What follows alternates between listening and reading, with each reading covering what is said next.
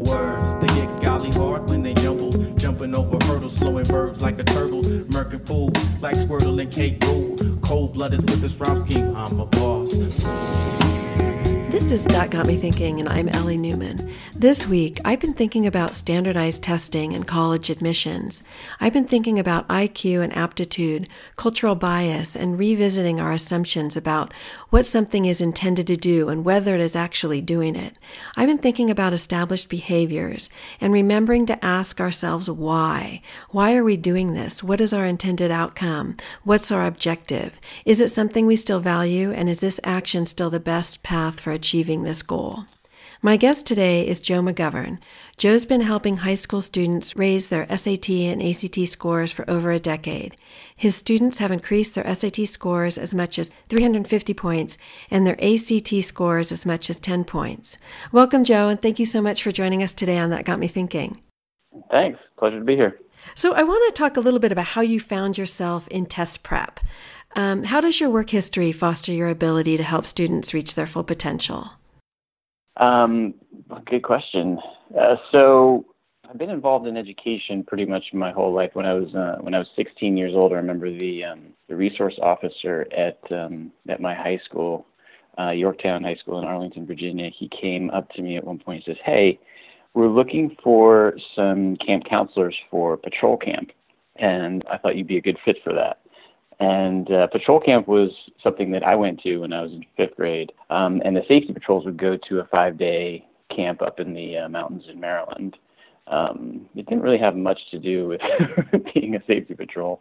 Uh, we did have like a class in the morning, street safety and that kind of stuff, but mostly it was just you know playing kickball and and um, you know sing, singing camp songs and that kind of stuff. So I, I started working there. Um, that was uh, there was one week that was uh, patrol camp, and then the other week was called police camp, which was for underprivileged kids in Arlington. And that started my career in working with kids. Okay, the second camp was called police camp. Yeah. So we've got patrol was, camp and police camp. I think there's a whole show there. Yeah. Like what? What were the objectives yeah. of these camps and who titled them?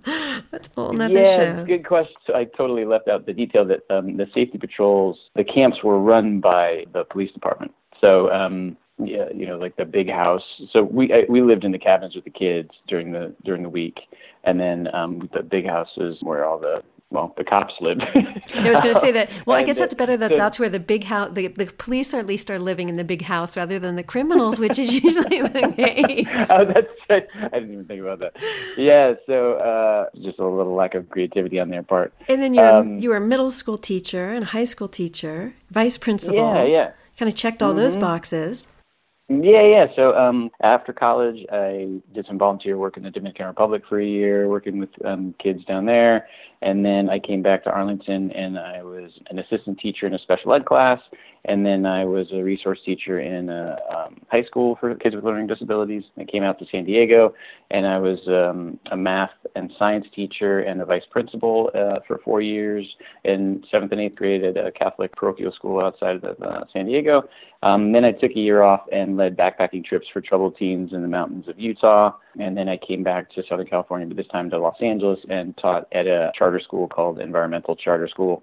Um, for two years, I taught um, high school math, and then I quit teaching to pursue acting in 2006. I was going to say, and then um, Iron was... Man snapped his fingers, and a different thread of reality um, kicked in, and you became a professional soccer player, an ultramarathon runner, and an actor. Yeah, so I like I I, I do tend to enjoy um, a good challenge. So I kind of put my I put myself into situations where I can I know that some of my talents will be used, but I know that I'll have to learn others. So um, running running um, running marathons. I ran an ultra marathon ultra marathon last summer.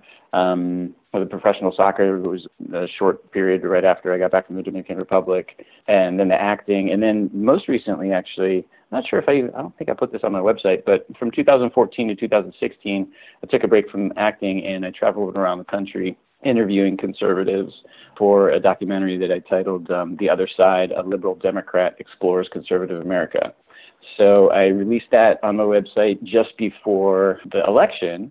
But anyway, the whole point of that is just to say that the all in line of, of saying that um, I love challenges. And so driving around the country, interviewing conservatives, trying to have a productive conversation versus an argument.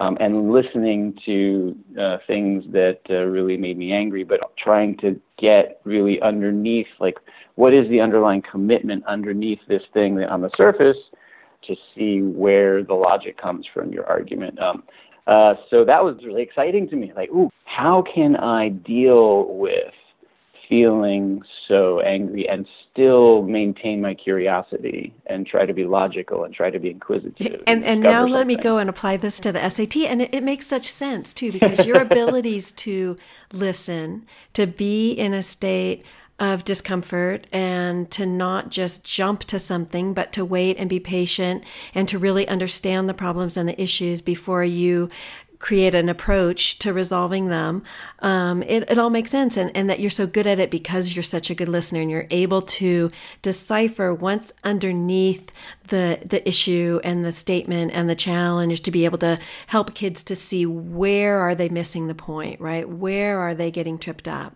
You say, I'm, I'm effective because I love what I do. I love the SAT. We're going to talk about that. I love the SAT and ACT. um, to me, they're like fun puzzles to work on and solve. And my excitement about them tends to be contagious. Another thing, factor that makes you a fantastic teacher. How do you, what is it about them and, and how is it that you view them as fun, the standardized test? Um, I think my mind is, is sort of naturally um, attuned to solving problems. Um, you know, while I'm while I'm walking my dog Charlie in the morning, um, I if, if I'm not conscious, my mind is. I mean, I'm conscious. If I'm not like thinking about what I'm thinking about, then what I'm thinking about is solving problems. Like, okay, how much money do my wife and I have in our um, savings account? How, uh, which what's our what's the next car we're going to buy? Are we going to stay in Los Angeles? Like all of these, that's just constantly solving problems. Kind of exhausting sometimes. Um, so the SAT presents a, a myriad of problems to solve because not only are the problems themselves fun. You know, I'm a huge math nerd, so I just love love math. So all of the math problems on the SAT and the ACT are are are just um, so much fun to work on, me personally. But then there's the, the the other problem to solve, which is how do I get this material into this kid's head such that um, he or she can reproduce them on a test and get a good score.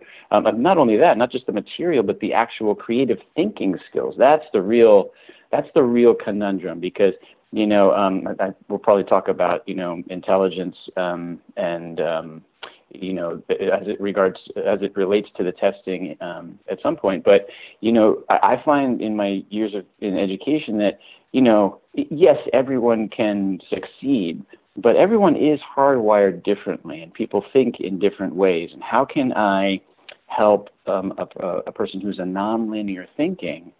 develop the linear thinking skills that are required to take a, a math problem from reading it to understanding it to uh, finding the correct information, to finding the correct formula, to doing the correct calculations, to uh, applying that back to the problem, and then coming up with the, with the correct answer. It's like five, six, seven, sometimes ten steps that I need to help a nonlinear thinker uh, sequentialize. Uh, so that's a really interesting problem for me. You know, how do I do that? And um, one of the things that I love the most about it is how much I have to learn. You know, I I'll explain a problem and I'll, I'll just like sit back and admire my brilliance at like how well I explain that problem. And then I'm like, how's that? And my student will say, no, I don't understand. So it, at, at that point, it takes something for me. And this is a very common, this is a very common um, challenge for educators is uh, how do I sort of swallow my own pride you know, what I really want to say is no, what I said makes sense. You just didn't get, you know, it's almost like a, like a competition or they're, they're challenging my like educational ability. So there's a um, there's a humility that it takes to actually look at my own teaching style. Okay, something that I the way that I'm approaching this isn't working. So I have to find a way to a different way to explain, a different way to get in there, uh, a different way to present the problem such that the student this student with this um, sort of hardwired brain natural ability combined with all of the um, learned behaviors, learned knowledge and skills. How do I match all those up to fit this test so that they can see, so that they can uh, succeed? And that's a really fascinating problem for me to um, to uh, present myself with when uh, when I deal with my students. And so the SAT is something you mentioned, and we'll talk about it now. The SAT has been called an aptitude test, an assessment test, a reasoning test, an IQ test, and we'll talk a little bit later about the history of it. Um, and and I'm I'm wondering, with you having been involved in it with it for so long, what do you see it as, and is it something that is skill based as far as you can teach these kids a particular skill um, once you decipher what their learning strategies and abilities are, um, to, to master this skill? Is it a skill? And and then we'll to talk about like is the SAT trying to trick you? So is it also a bit of figuring out you know the language of the SAT and and if, if what the tricks are? But first off, maybe is it is it a skill that can be learned or is it really testing aptitude? I think it's both. Uh, it's going to be kind of a lame answer, but it you know sort of the nature versus nurture um, question. There are certain like natural abilities, natural uh, thinking patterns uh, that students uh, students who have those natural thinking abilities, skills, patterns will naturally do well on these tests. Um, but it also is something that can be taught, like I, kind of what I was mentioning before about trying to teach nonlinear thinkers how to think linear. Now, no one's 100% nonlinear and 100% or, and 0% linear, or vice versa. Everyone's like a mix of the two, but we we do definitely tend towards one or the other. Um, so it's uh, it's both. It's a skill that can be uh, that um, is mostly, I would say, um, natural in just sort of the hardwiring of the brain, um, but it's also material. So um, I can the SAT uh, versus the ACT, for example, the SAT I can teach the material a little bit better in the math because there's less of it. The SAT tends to like uh, systems of equations, quadratics, uh, linear algebra, um, percents um, and word problems. That's sort of like their favorite thing. So if I can get someone really well versed in quadratics, especially like what zero, how zeros, roots, solutions, factors, x-intercepts, how all of those relate, um, then uh, th- that's a limited amount of material that I have to teach. Then the question is, can that student apply all of that material in these new and different ways that the SAT is um, uh, is presenting the problems with? So, um, so is, it a skill or is it material? It's both and is sort of the lame answer. And, and are the writers of the SAT intentionally writing them in a way where, and I mean, you could call it a trick or, or intending to mislead or just to test something different, in that they only want 5% of the population taking the test to get that answer because they want them to go somewhere beyond being able to just do a basic math problem and understand the basics of quadratics or, or whatever it may be testing. Yeah, so uh, my students uh, say that a lot, you know, um, uh, and I, I, I sort of, you know, will will play around. I'll, I'll banter back and forth with my students from time to time about that the SAT is trying to trick you. Here, this is the answer that they're trying to lead you to. But I also think it's important for my students to understand that the SAT isn't the enemy. Uh, that the SAT, the College Board, is um, has a job to do, and their job to do um, is to tell the colleges, hey, here are the students in the country. Um, we're going to spread them out on a spectrum for you. Um, and the ones up here at this upper end of the spectrum are the ones that have the skills and knowledge um, and material that it's probably going to take to be successful in college. Um, at your college, and then, you know, and so and we just so their job is to yes, it doesn't sound very, as, as I'm saying it out loud, I'm realizing how like awful it sounds. But their job is to spread um, all the students out uh, regards uh, with regards to ability or knowledge or skills. So when I tell the kids, when I tell my students that, it's like this is their job. It's their job is to do this. So let's have you, let's give you the skills, the material, the knowledge, so that you end up on this upper end of that spectrum, so that when the college comes to the SAT and says, "Hey, where did this student score?" You belong in that in that spot. And the skills and knowledge on the SAT are pretty much correlated with the skills that you'll need in college. Some good reading comprehension skills, knowledge of uh, grammar and rhetoric, um, and but now the math knowledge is sort of maybe the one that people might not need the most. Like it was like balancing your checkbook or understanding the stock market or how to save for your IRA. That might be a little bit more applicable. But what I always tell my students is that it's not really just the math. Like you could go your whole life and not know how a zero is related to a factor in a quadratic equation. That doesn't matter at all. But do you have the thinking skills to connect this material to this problem and find a creative way towards the solution to that problem. So that's um, I think it's is the so is the SAT trying to trick students? Um, 100% yes. Uh, there, you know, the I, I every every problem that I see, especially in the math section, I'll see the answer that they're gearing them towards. If they, you know, after they do one calculation, there's that number but to solve the problem, they have to take that number and do a couple more calculations. So they are trying to, you know, sort of quote unquote trick the students. Um, but I always think it's important to like to see it in the larger context of what their job is. The SAT is an interesting thing because they have really three. Um, every every SAT test date that one student takes, there's three customers. There's the student, there's the parent of that student, and then there's the college to which that student is applying. The SAT is serving all three of those clients. Uh, and so um, the for the student, it's here's your test to see whether you you know what you have. You know, show us what you got. Let's see what you got, and then the colleges can can sort of judge you based on that. For the parents, you know, they're paying for it, so they're they're that important part of the equation. Of course, they want their students to do well, and the colleges need this information. You know, like they have a, a million kids with straight A's coming coming at, at Harvard from all over the country. Harvard's like, I need something else. I need more data so so I can make my decision, so I can you know choose the the best um, or my most diverse um, student body. It's interesting because I, I think back when I took the SAT and, and I don't know if this was accurate, but what we all thought was this was an additional avenue. Maybe you didn't get, you know, a 4.0 for whatever reason.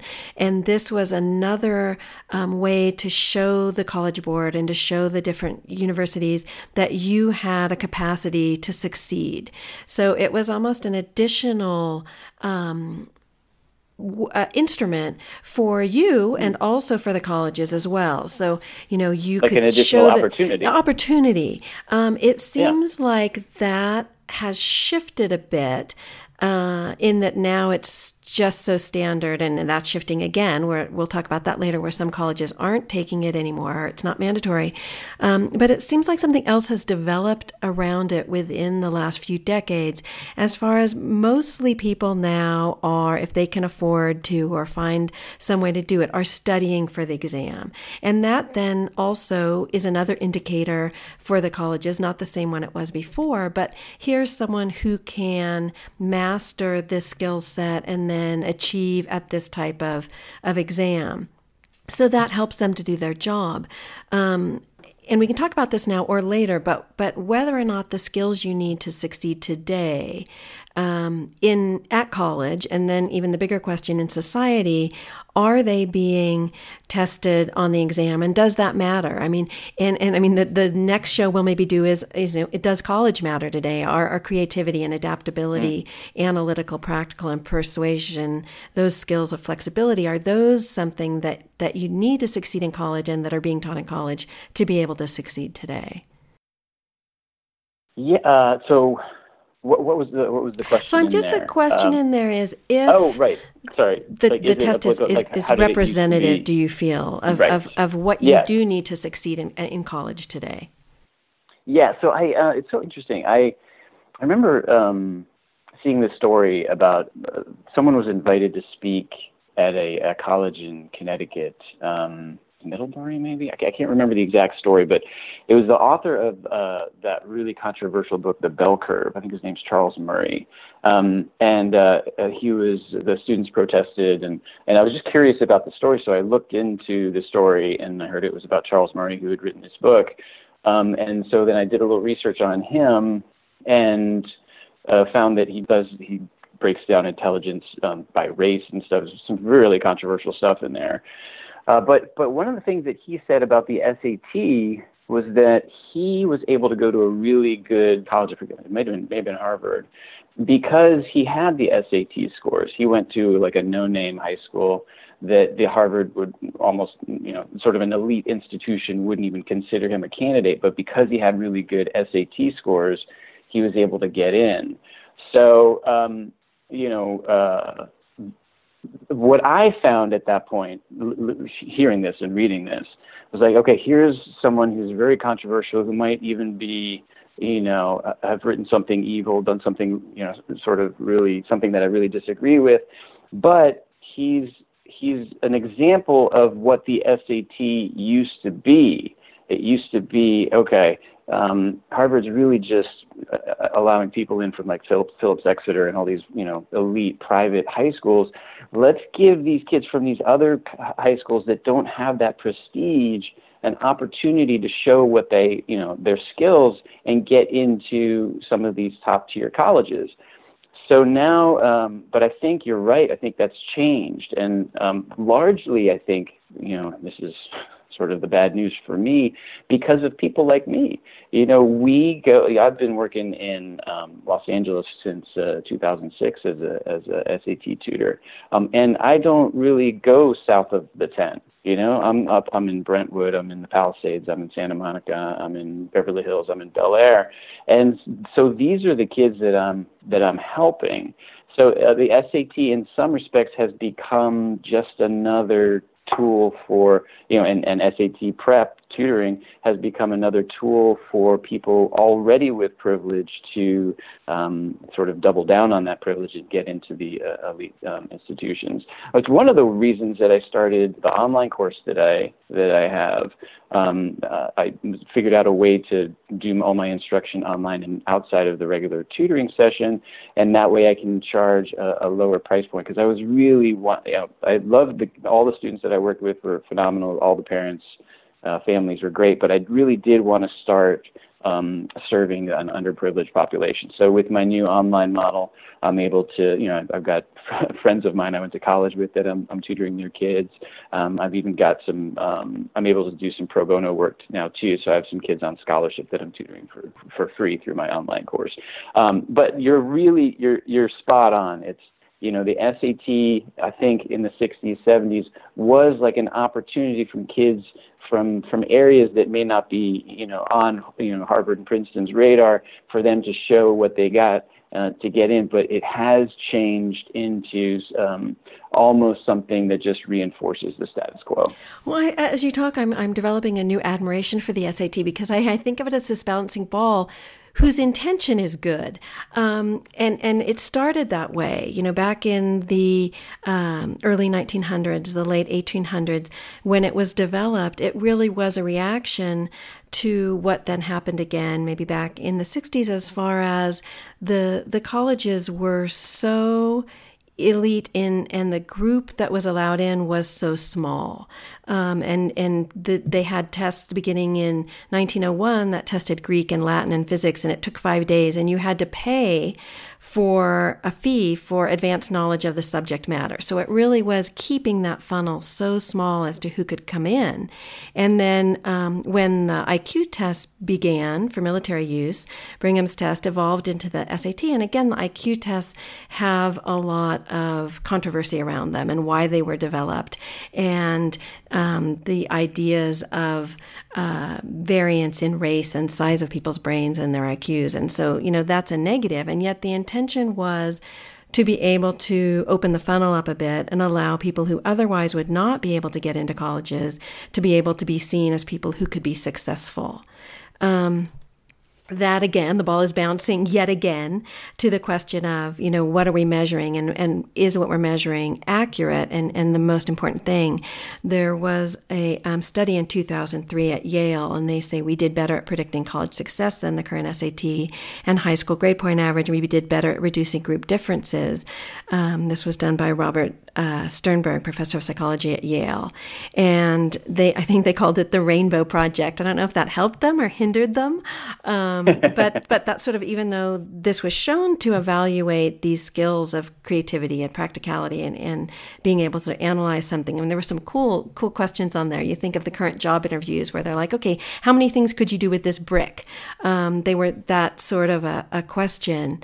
Um, so maybe we can talk about that's just the beginnings of the history of, of bias a little bit because the there was definitely in the beginnings of the test and throughout this argument that the the popula- population you know it was was homogenous white males and the, the correlation to success was connected with their that and also their socioeconomic status what do you see happening now? Do you feel like the bias is is is less apparent? Is there more neutrality um, in your working with students across the board with this novel approach that you constructed?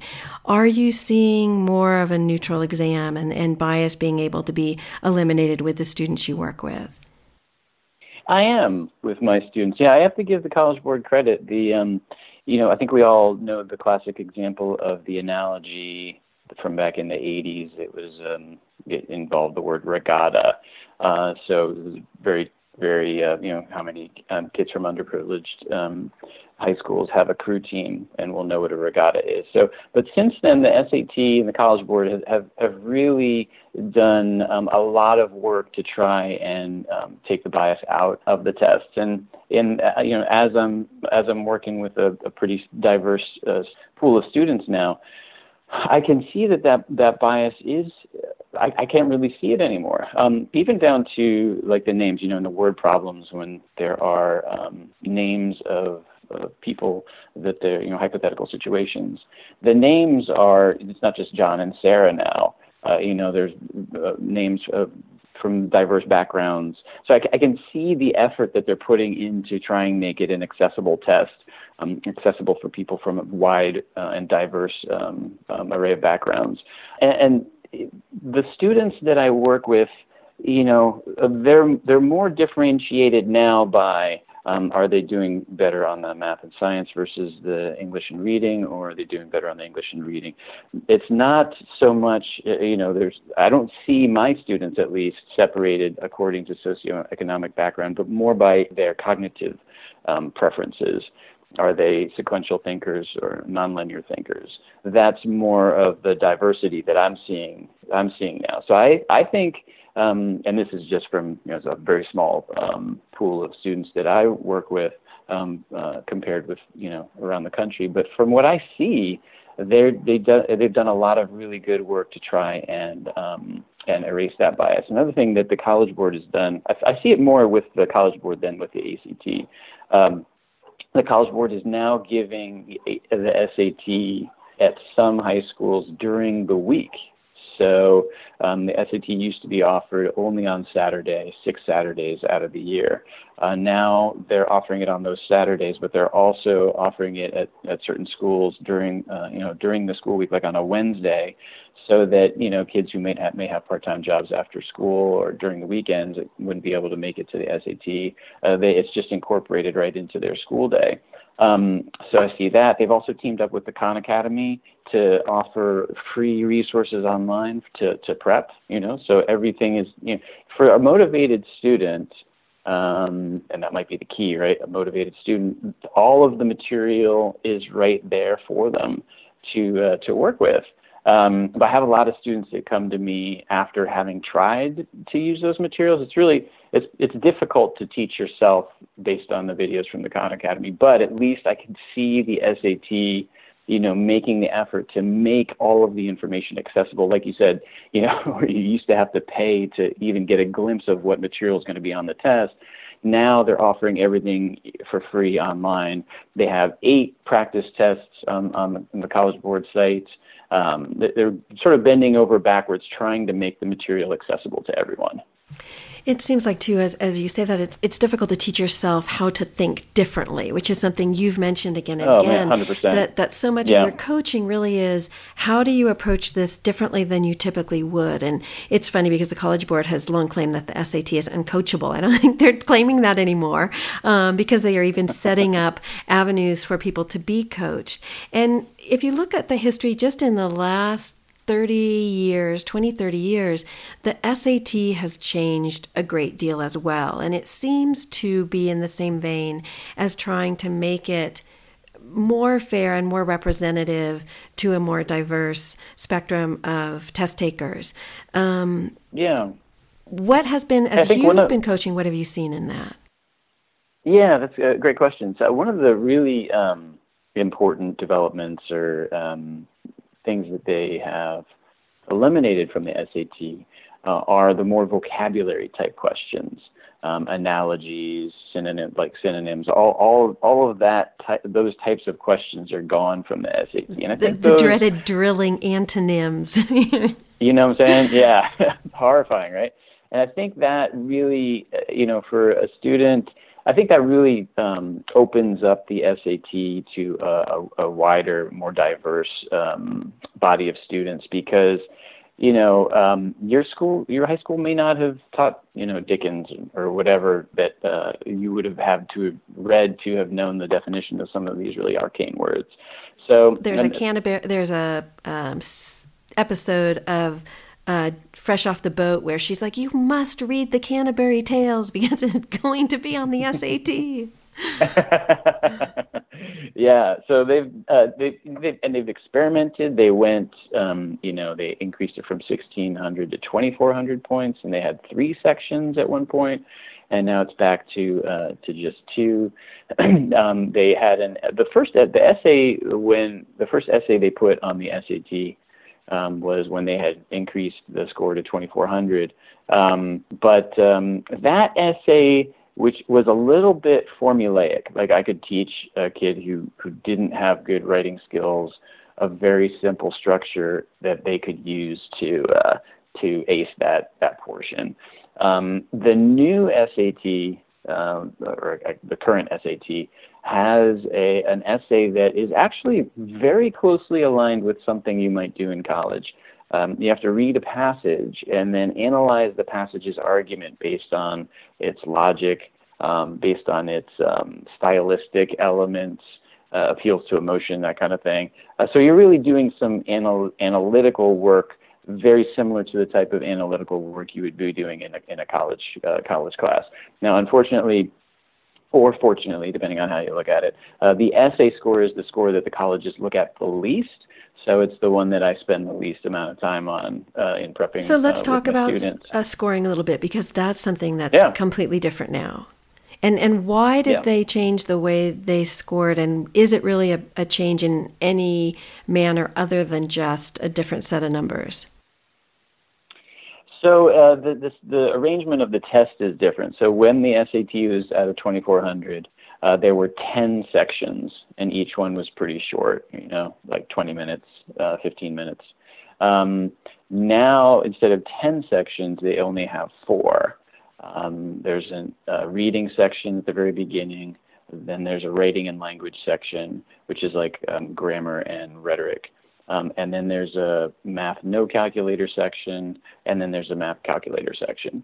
So they've decreased the number of sections, just but made them longer.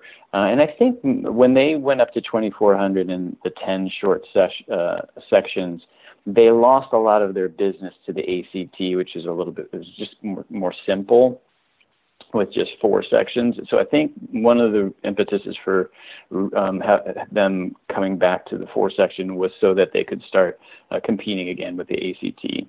Um, the material itself um, is a little bit different. Again, there's no more um, vocabulary questions, which there were on the 2400 version. Um, the first sections of the the first parts of the reading sections were five to eight, like fill in the blank um, uh, problems that had vocabulary terms that you had to know to fill in um, the blank. So, although um, you so should still changed. read Catcher in the Rye, but you don't have to necessarily for the exam.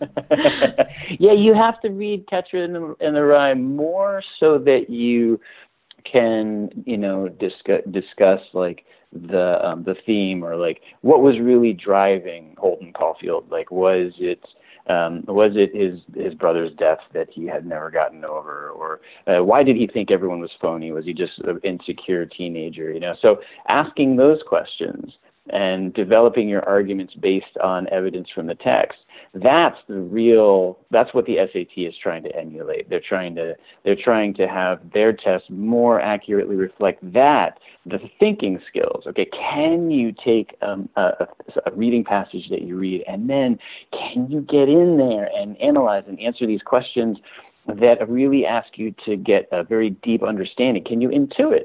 Can you say, okay, based on what I know about the author, how would the author feel about this other thing that isn't even mentioned in the passage? So, and those I think are the that's the better thing to be testing versus you know, do you know what clandestine means? I think um, the the that thinking that where you have to really analyze it, t- it requires really in-depth re- uh, reading comprehension skills. That's really what, what's going to be a predictor of success in college versus whether you've you know run through the um, the note cards enough times. Although to be fair, you know. I see a lot of kids that can, eight, you know, 1600 on the SAT that will fail in college. And and other kids who will get you know maybe 1200 1100 and do really really well. Uh, because I, uh, I I don't want to discount the value of hard work you know? Like a kid who's got the discipline to go through a stack of 500 vocabulary cards and memorize all of those um, uh, is a, has a, a, a really unique and valuable skill set. That discipline is really important versus the kid who's just supernaturally um, bright that can just you know memorize can know will read one book that'll have one the word clandestine in it once and then um, know it forever. That kid that's naturally smart, he might he or she might not um, excel in college because they haven't been tested. You know, college is college is tough part of getting through college is going to is going to require not just that you have you know, natural ability or skills and knowledge, but that you have that discipline. Um, and I think the kid that that sits and memorizes those vocabularies with you know five, I think that's that's a kid that's really going to excel at college because of that discipline. Well, and how do you, with your students, teach that analytical skill? Because I'm thinking of the irony of the current status of, of the majority of public education and maybe some or most private as well teaching, well, more public, I would say, but teaching to the test and this idea that somehow they're doing a service to these kids by, well, I don't even know if that part's true, but let's just say, let's give them that, that they think they're doing a service to these kids to to teach them to take tests because then they will um, do well on their ISATs and their other standardized tests within school, and then hopefully then be able to do well on the ACT and the SAT, which we're sort of divining that that's not necessarily true, especially with the revisions of the tests. But these kids are not being taught to be analytical and creative thinkers. Um, they really are being taught to memorize and then you know old school memorize and regurgitate. I mean back to the the beginnings of our industrial revolution and the education that that followed it as far as follow directions learn this and be able to recite yeah, I find like the so I think teaching to the test will will divide into the two two different types of tests. So when I was a teacher in the classroom, um, you know, I had to prepare my uh, my students for the state testing. So that test that test. Uh, so you know, when I was teaching like um, algebra two, for example, uh, there are there were like 26 California state standards that I was supposed to um, teach my kids every year. Now, I would get through on a in a good year, I might get through like 13 of them. I might get through half of them. The the standards are so ridiculously um, extensive um, that uh, it's impossible to get through all of those standards. So it's you're already sort of set up to fail, right? So I have you know, however many 120, I forget how many school days I had during the year. And then I had to divide that school year among those 26 standards and then decide like how deep do I want to go into each of, each of these pieces of material. um, it, it was really, really, really, really challenging. Um, but I never really uh, taught to the test. I just, you know, I wanted to get the material. Uh, I wanted to teach my, my students the material. I wanted to challenge their um, creative problem solving skills. I wanted them to develop new skills, and I also I wanted them to develop a discipline for math. Um, there's a whole aspect of math that's, that revolves around discipline, even like how you organize your work on the page. So um, so I wouldn't really teach to the test. I my my uh, my theory was always if they're doing well in the class, then they'll do fine on the test. Uh, but I know that there are a lot of uh, um, a lot of um, uh, teachers that feel when they're faced with the 26 standards and an impossible task ahead of them, and sometimes their job uh, depends, or at least you know the, the status of the school depends on the kids doing well on those on those standardized tests. And would it be more advantageous, especially if, again, it, it's not going to matter whether you know how a zero is related to a factor in quadratic equations, if we taught a little less material, but more in depth in in the skills. Like, what if what if we got uh, we took a really deep dive into these um, into these uh, um, topics versus trying to cover like so many of them. So that's one that's one aspect of teaching. When I hear teaching to the test, it's really two very different. Um, uh, tests. So the one test is the state test that teachers are teaching to in the classroom, and I think that's a big problem. Uh, the other one is teaching to the test, like teaching to the SAT or teaching to the ACT. And very few teachers in the classroom are doing that. Um, it's just not worth their time. There's no, they don't have, there's no reward for them if their students do well on the SAT or ACT. It's not, it doesn't correspond uh, with their job directly, although uh, indirectly, of course. Um, but also, it's hard to teach to the SAT and the ACT. The SAT and ACT are more um, demand more critical thinking, demand um, higher level thinking skills. So um, I think the SAT is why I love the SAT and ACT is because they're different kinds of tests. Tests and teaching. If you were to teach to the SAT, that would actually be some pretty good education because the SAT re- requires these higher level thinking skills, they don't require like the regurgitation. They're asking um, they're asking about the material from their classrooms, but they're asking it in a new way. Okay, so yeah, okay, let's let's use the slope intercept form of an equation.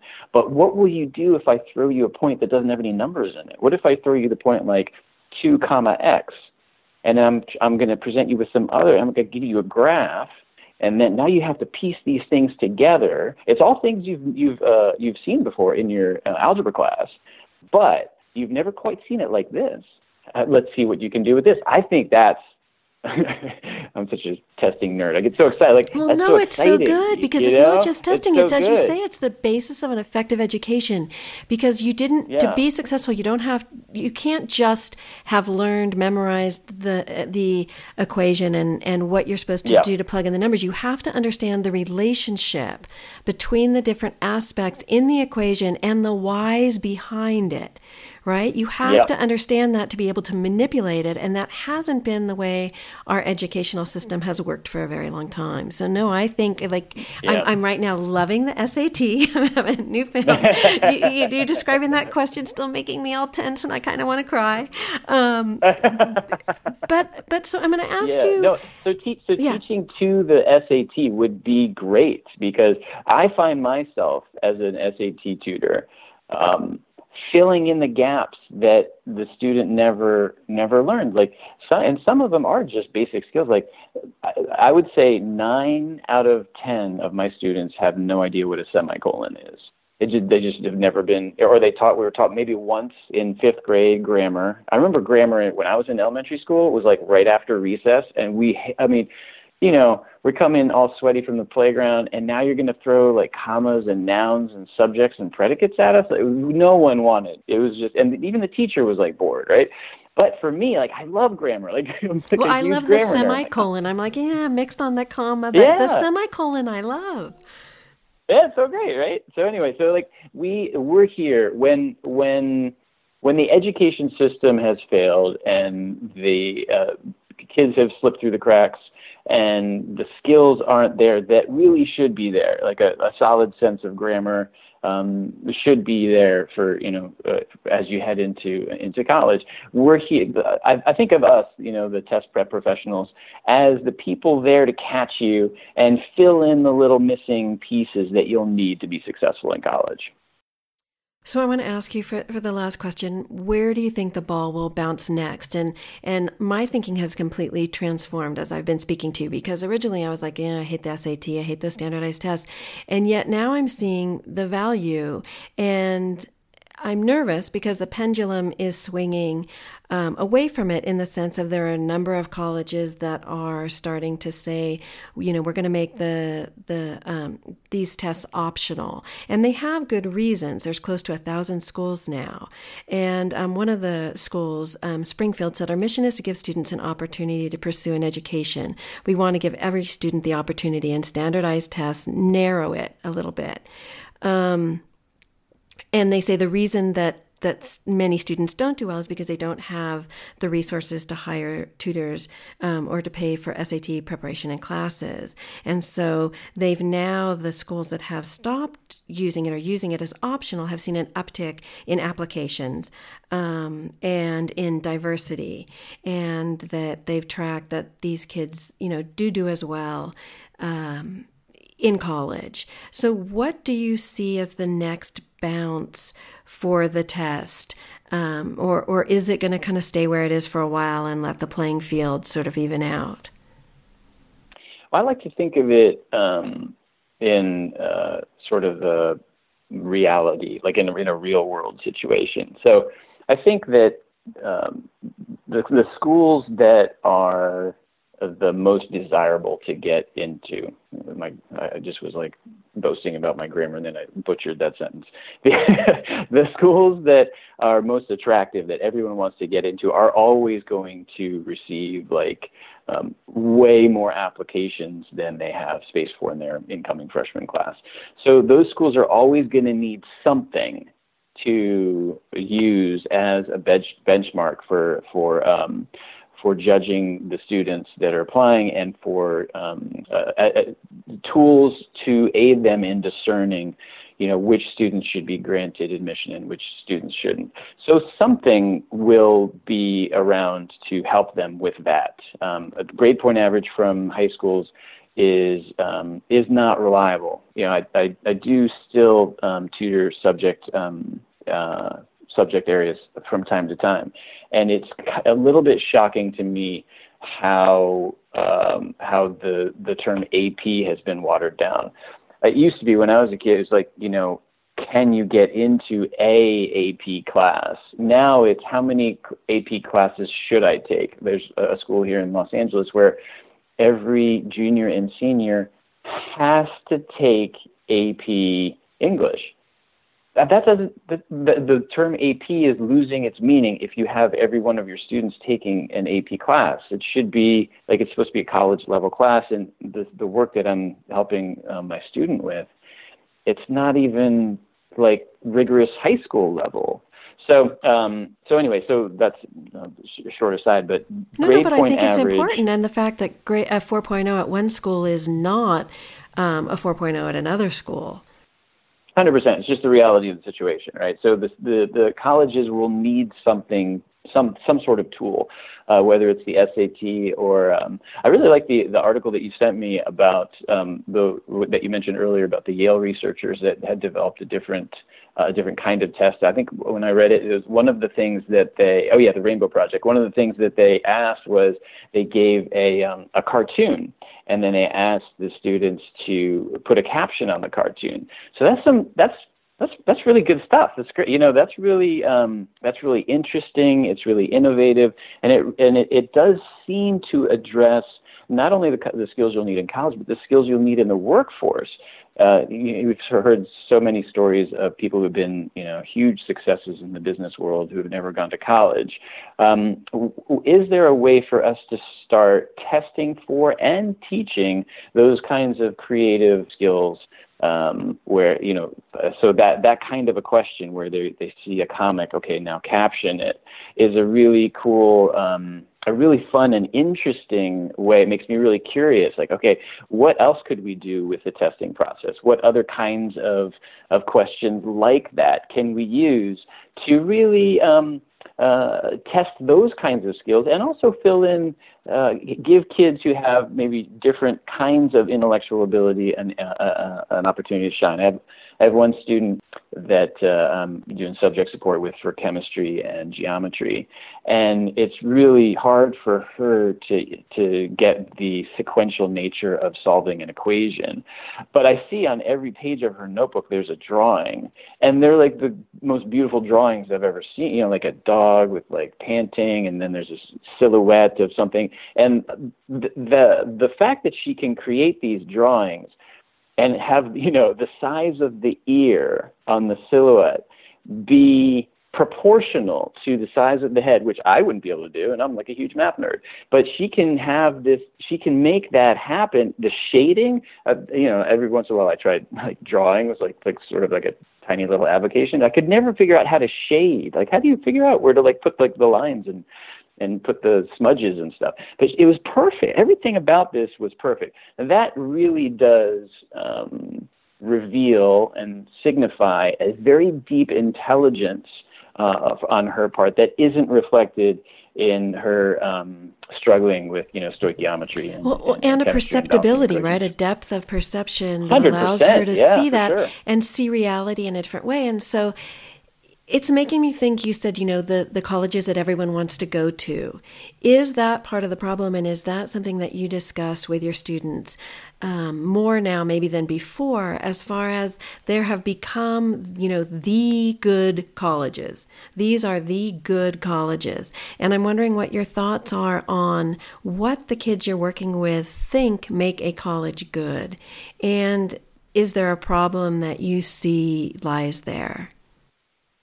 Yeah, I think there is a problem. Um, what makes a college good in the eyes of my students is the prestige of it. Um, if it requires a higher SAT or ACT score to get in, then that's a better college. And what I've found, um, there is a general trend. Like if you're if you're going to, you know, I went to William and Mary in in Virginia, um, and my classes were really hard. They were really tough. Um, and I uh, tutoring, you know, I have another student who's going to a state, you know, state school here in, in Los Angeles, and the the classes are are much easier, but it it almost doesn't really matter. So it does matter in a in a certain to a certain extent what college you go to. For well, well, let me talk about it from two different perspectives. From one perspective, from the prestige perspective, yeah, if you're going to um, you know Harvard or or, or Yale or or Princeton or or even some of the great you know public colleges like William and Mary, University of Virginia, then you you're going to have like um, you know you'll have more access after you graduate, uh, like a you'll be a better applicant to certain jobs and, and so forth. Um, so that's one perspective. The perspective that I like to look at it from though is the perspective of what's going to be the greatest the best fit for you so that you can develop your skills and your knowledge to the best of your ability.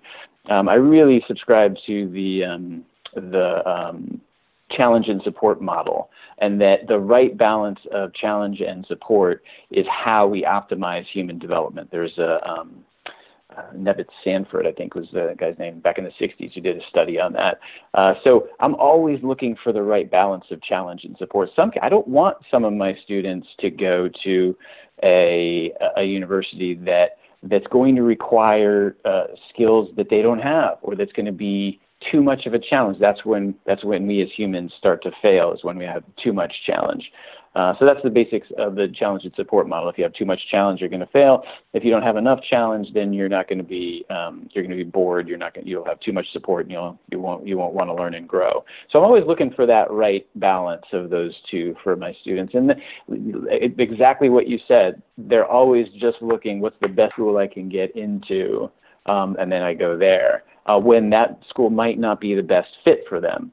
So I just always try to encourage, you know. Um, uh, the right fit versus the, the best possible college.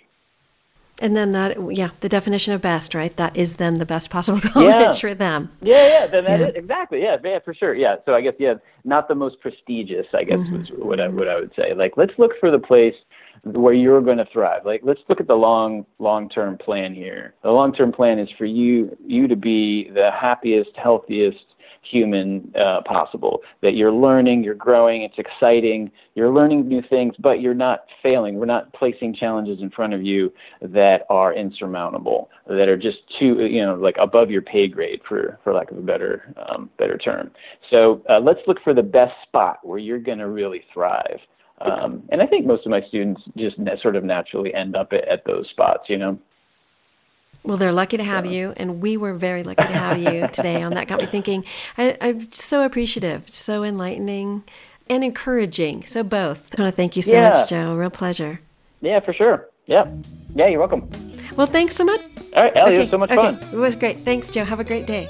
Okay, you too. Okay, bye.